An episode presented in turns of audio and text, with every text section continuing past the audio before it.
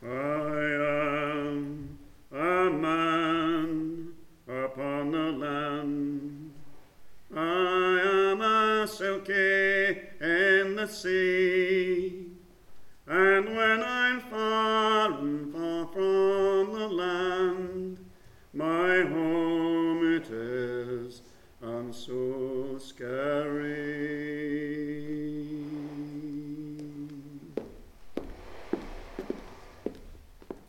The Woman of the Sea from Folk Tales of the British Isles.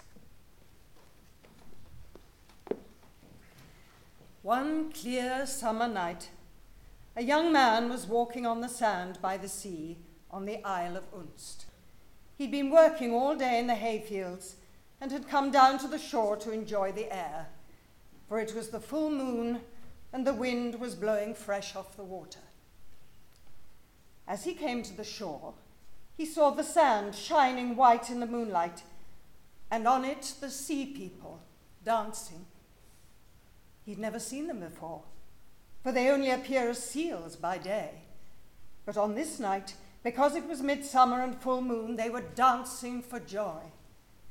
Here and there he saw dark patches where they'd flung down their sealskins, but they themselves were as clear as the moon itself, and they cast no shadow. He crept a little nearer, and his own shadow moved before him.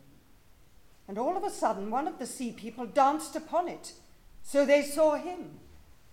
The dance was broken, and crying with terror, they dashed to retrieve their sealskins and dived into the waves. The air was full of their soft crying and splashing. But one of the sea people ran hither and thither on the sands, wringing her hands as if she'd lost something. The young man looked and saw a patch of darkness in his own shadow. It was a seal's skin. Quickly he threw it behind a rock and watched to see what she would do. She ran down to the edge of the sea and stood with her feet in the foam, crying out to her people to wait for her, but they had vanished. The moon shone on her, and the young man thought she was the loveliest creature he had ever seen. Then she began to weep softly to herself, and the sound of it was so pitiful that he could no longer bear it. He stood up and went down to her. What have you lost, woman of the sea? he asked her.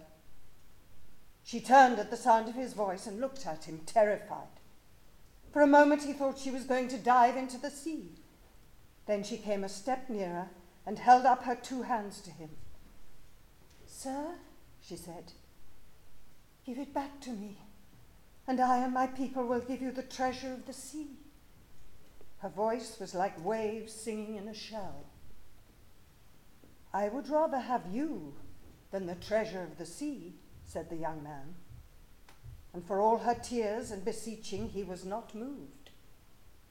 You shall be my wife, he said. Come with me now to the priest, and we will go home to our house, and you shall be mistress of all I have.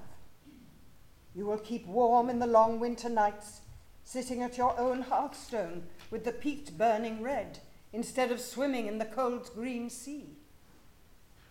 She tried to tell him of the bottom of the sea, where there comes neither snow nor darkness of night, and the waves are as warm as a river in summer, but he would not listen. Then he threw his cloak around her and lifted her in his arms, and they were married in the priest's house. He brought her home to his little thatched cottage and into the kitchen with its earthen floor, and set her down before the hearth in the red glow of the peat. She cried out when she saw the fire, for she thought it a strange crimson jewel. Have you anything as bonny as that in the sea? he asked her, kneeling down beside her. And she said, so faintly that he could scarcely hear her, No. I know not what there is in the sea, he says, but there is nothing on land as lovely as you. For the first time, she ceased her crying and sat looking into the heart of the fire. It was the first thing that made her forget the sea, her home, and she never lost the wonder of the fire. She bore her husband three children in the twice seven years she lived with him and was a good wife to him. She baked his bread and she spun the wool for the fleece of his Shetland sheep. He never mentioned the seal skin to her, nor she to him, and he thought she was content, for he loved her dearly and she seemed happy with her children. Once, when he was ploughing on the headland above the bay, he looked down and saw her standing on the rocks and crying in a mournful voice to a great seal in the water. He said nothing when he came home. As for the seal's skin, he had hidden it well. One September evening, when she was busy in the house and the children were playing hide and seek, she heard them shouting and went out to them. What have you found? She said. The children came running to her. It's like a big cat, they said, but it is softer than a cat. Look. And she looked and saw her seal's skin that was hidden under last year's hay. She gazed at it, and for a long time she stood still. It was warm dusk, and the air was yellow with the afterglow of the sunset. The children had run off to play again, and their voices among the stacks sounded like the voices of birds. The hens were on the roost already, and now and then one of them clucked in its sleep. The air was full of little friendly noises from the sleepy talking of the swallows under the hatch. The door was open, and the warm smell of baking bread came out to her. She turned to go in, but a small breath of wind rustled over the stacks, and she stopped again. It brought a sound that she had heard long ago. It was the sea whispering down on the sand. Far out on the rocks, the great waves broke in a boom, and close in on the sand, the little waves slipped racing back. She took up the seal's skin and went swiftly down the track that led to the sands. The children saw her and cried out to her, but she did not hear them. She was just out of sight when their father appeared, and they ran to tell him. Which road did she take? said he. The low road to the sea, they answered. But already their father was running to the shore. The children tried to follow, but their voices died away behind him as he ran like the wind across the hard sand. He saw her dive into the water to join the big seal who was waiting for her, and he gave a loud cry to stop her.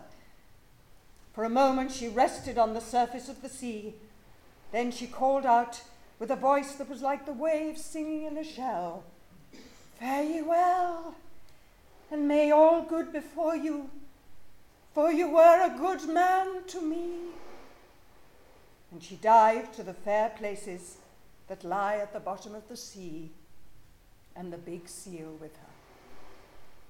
For a long time, her husband and the children waited for her to come back to him. But she came no more.